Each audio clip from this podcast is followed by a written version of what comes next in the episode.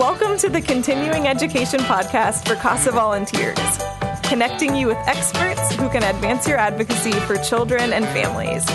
I'm your host, Maggie Halpin, and this is CASA on the Go. Welcome back to CASA on the Go. It is such a gift to be joined today by two inspirational leaders in the movement to empower youth here in Texas and to ensure that the voices of young people are truly heard and honored, um, something that we at CASA are deeply passionate about. So, my wonderful guests are joining me from Texas Network of Youth Services. Um, a huge, huge welcome to Prince Hayward, who is a policy specialist, and to Josue Rodriguez, who is the engagement manager. So, thank y'all both so much for joining me in this conversation about how CASA advocates can work to lift up the voices of the young people that we advocate um, for and with. And with that, I want to invite y'all to just briefly introduce yourselves and and share a little bit about who you are and your roles and your backgrounds. Uh, yeah, so uh, my name is Prince Hayward. Uh, like you said, I'm a policy specialist with TNOYS, and um, you know, I've, I've I'm just a like like they say in my bio, uh, I'm a champion for change for all generations to come. Um, and I think that that's just a quick synopsis of, of, of who I am and what I bring to the table. Thanks so much, Prince. Thank you for having us. Uh, I'm Josue. I'm the engagement manager, so I oversee um, our youth and young adult engagement strategies. Um, I actually got started in a lot of immigration work because uh, I, I am a DACA recipient. So I know firsthand what it means to not have a voice and um, especially when it comes to um, being involved in systems um, as a former homeless youth myself. So I'm really excited to speak to, to you and, and your network. Awesome, y'all. Thank you again so much for just being willing to share your um, your expertise with us. And um, so y'all know CASAs are volunteers from the community who are appointed by family court judges during the CPS process um, to advocate for a child or youth's best interest. And best interest is really a multi layered matter made up of um, a couple different specific factors, but understanding the desires of the young person, um, as well as we're able to, considering that child or youth's you know age and development. Um, understanding their desires is a huge component of best interest advocacy. So I'm thrilled that we have this opportunity to to learn just a bit from y'all today about how we can work to foster youth engagement in our advocacy and really ensure that um, the young folks that we get to work with um, feel heard and feel valued. Um, so, before we dive into talking about some best practices around youth engagement, could you tell our listeners a little bit about what Texas Network of Youth Services does? Yeah, no question. Um, so TNOYS is a uh, statewide network of youth servants, so servant organizations, right? We're about 40, 41 years old now, 2021. Um, and TNOYS works across Texas to strengthen services and support youth and families to help them overcome challenges and achieve healthy development, right? Um, we work in partnerships with uh, a diverse, a diverse network. Right now, we have about 70 organizational members and 40 individual members. Um, these members are doing work across seven different systems that impact youth. Uh, these systems include, you know, housing, homelessness services, child welfare, justice, and survivor services. Um, we have a three-pronged uh, strategy based off policy, practice, and partnerships, um, and it guides our work, right? So for me, right, as I'm a policy specialist, um, our policy team, right, we advocate on behalf of youth families and youth serving providers our practice team actually equips professionals with skills and resources that they need to meet complex needs of youth and families. And finally, our partnership team provides partnerships with youth and young adults with lived experience so we can, you know, make sure that these guys have better opportunities for leadership and entering and really centering their voice and the voices of others that they advocate for or can advocate for as well. Wow, that's awesome. Thank you so much for that just introduction to everything y'all are doing. And um, I feel so lucky to to be connected to y'all with all that powerful work that's um, unfolding in Texas. So, could y'all talk a little bit about why youth engagement is so important? Um, what do we lose when young people aren't effectively engaged in the decisions that impact their lives? Definitely. So here at TNOYS, one of our pillars, if you will, is youth adult partnership. And youth adult partnership is the idea that youth and young adults are not only involved in our work, but they're constantly a partner in that journey. And they're an equal partner for that matter. So that means that whatever work that we're doing, we're not only getting their input in, into that work, but they're also helping us deliver that input. And we know that this is important because um, a lot of decision making that it happens rarely um, includes youth voice. Um, and when it does, it could be you, you run the risk of tokenization or manipulation of youth voices. So Youth Adult Partnership allows us to be able to incorporate the, the young people into this, this the uh, decision making power while also having them uh, grow as individuals by being part of the work. Here at TNOYS, we've actually had uh, quite a few opportunities for us to showcase uh, youth adult partnership. Um, and that was um, in this past legislative session. Uh, of course, it was most half of it was virtual, but we were still able to engage legislators uh, with young people by our sides so it, was quite literally a Zoom call in which we had legislative staff, we had a youth serving providers, and we had a youth with us. And the cool thing with TNOYS is that our Young Adult Leadership Council, which is a, a youth program that I oversee, uh, not only is teaching the youth, you know, what is the legislature, what is legislative advocacy, but we're also equipping them with the tools for them to conduct their own legislative advocacy and even set up meetings. So this past legislative session, it was literally them working with us to set up those uh, those legislative legislative visits um, in Zoom, and then also be able to advocate for themselves and advocate for the policy agenda that uh, the policy team and the rest of TNOYS put together alongside the youth that we work with.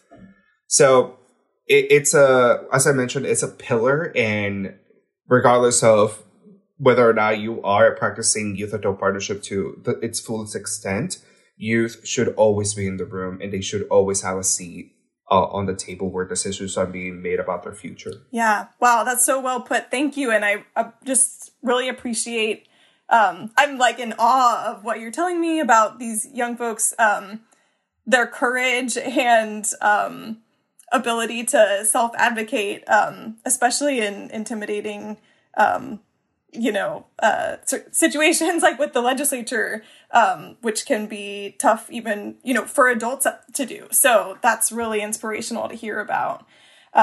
And just that word partnership, it's really got me thinking like, you know, how can we, as CASA advocates, really um, move towards seeing the young people that we are working with as partners in the advocacy that we're doing on their behalf. So, um, young people and their families have so much expertise about what they need in order to thrive. We know that. And one of the ways that CASA advocates can support the youth that we work alongside is to ensure that their voices are being heard and that they have opportunities for input, like you said, Josue.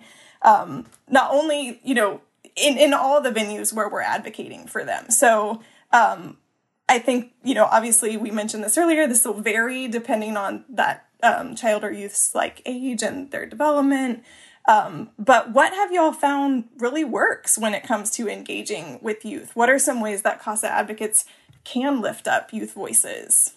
Yeah, so um, one thing I just really want to just flag off the rip, right, is is just educating yourself on trauma and trauma responses, right? I mean, and the reason why I say this first is because um, you, we can't we can't really be a help, you know. And I say we because we're all in this together, right? We're a community, you know. Um, so we, we can't really be a help to to the youth that that we are that we are you know working with until we truly understand what they're going through, right? And once we understand what they're going through, then we can take the proper steps, right, to fully understand not only them as a being, right? But their needs so that, you know, they can be the best person that they can truly be um, in the future. So first thing first is educating yourself on trauma and trauma responses, You know, um, second is, you know, as far as just building relationships, you know, how, how, how do you ask yourself, how do you really just build relationships? You know, you build relationships definitely with young people by just letting them be themselves. You know, however that looks like in that moment. You know, um, some youth really don't don't know how to express themselves. You know, they may express themselves um, cussing, you know, or, or, or whatever way uh, that they feel comfortable. I, I think I think the best way is just to have that openness and having that, allowing them to be free and allowing them to be truly themselves in that space. And and, and when once you do that, that youth will see you as a partner. You know, they won't see you as an adversary. Um, they will truly see you as a partner because you are allowing them a space to be themselves. You know, and you're not judging them. That's another thing I want to bring up because as you're as you're allowing them to um, you know, express themselves however they see fit.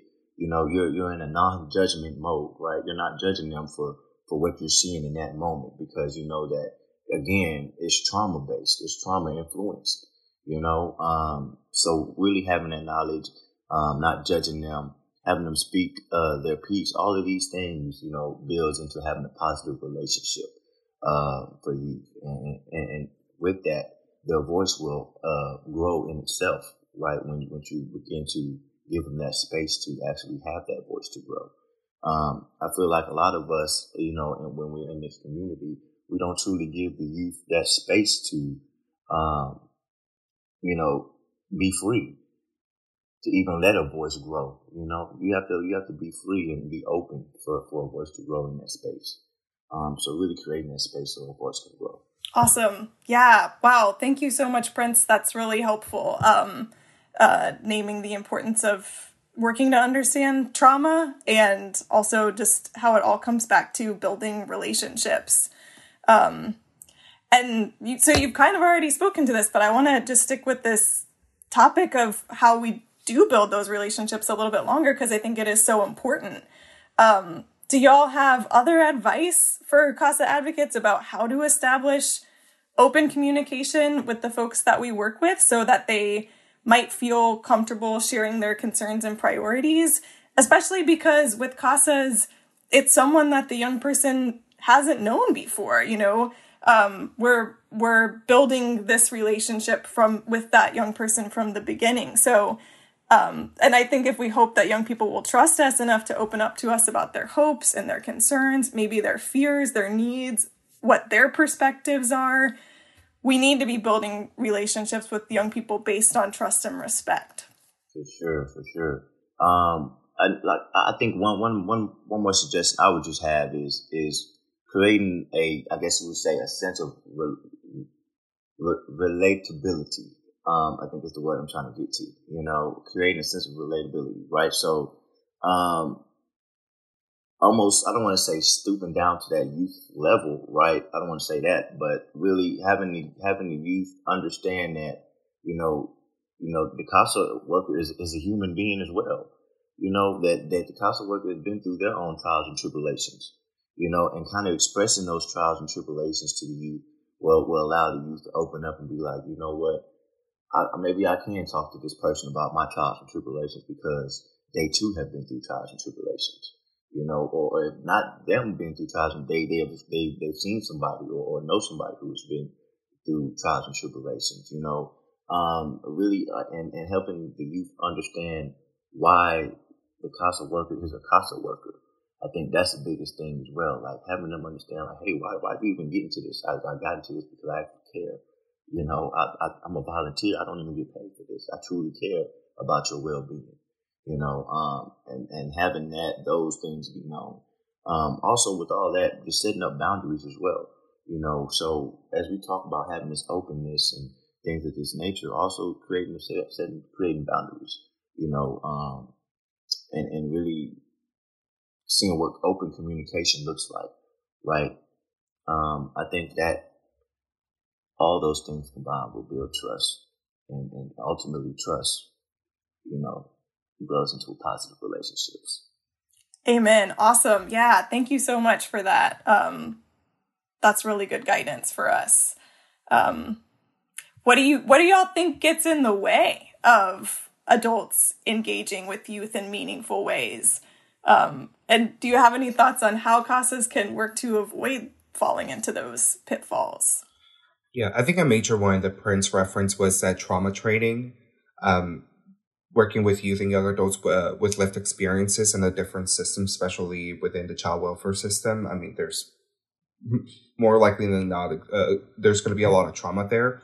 And not understanding trauma and complex trauma can be a, a pitfall and a dangerous pitfall for that matter. Um, so just making sure that your team is knowledgeable of how trauma works, how it presents itself, how does trauma play in when you're communicating with the youth, um, is very, very important uh, because if you don't have a shared understanding of what trauma is, you could be re traumatizing youth. So it could be counterintuitive. Um, your your actions could be counterintuitive and actually harming the youth and young adult if you're not um, aware of how trauma presents itself. Um, and how Prince mentioned too, having those boundaries. Um, we think you know here at TNOYS, we're not a service provider, but we have run into situations where a youth or young adult may need services right there and then, and we don't provide services. But just because we don't provide services doesn't mean that we're not going to do everything in our power to connect that youth with someone that can provide those services. So making sure that internally you all have that network of resources to still help that youth while also setting up boundaries that they understand that you're not a service provider, but you're still um, more than willing to be able to uh, connect that youth to the needs that they may that they they may be seeking. Uh, but just it, it is a slippery slope. Uh, here at TNOYS, we, we know that uh, from experience that it is a slippery slope. So setting up those boundaries, but also working in a gray area. Um, but that is a pitfall that a lot of people, a lot of service providers have experienced first firsthand.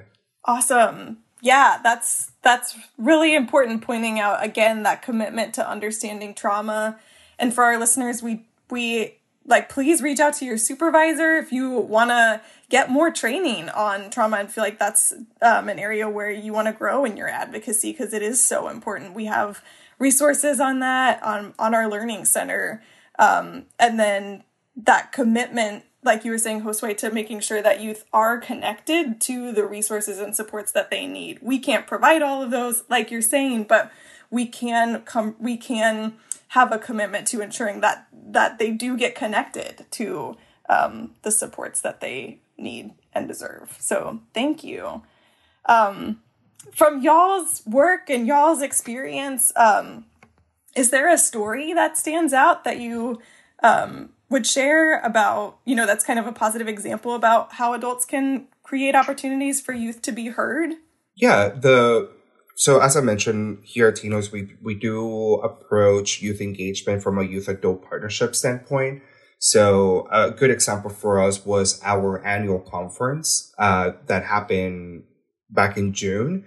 And uh, it was really the first time that we've had um, our new revised uh, YALC there in attendance, but also co-presenting with people. Uh, so they themselves um, put together a presentation.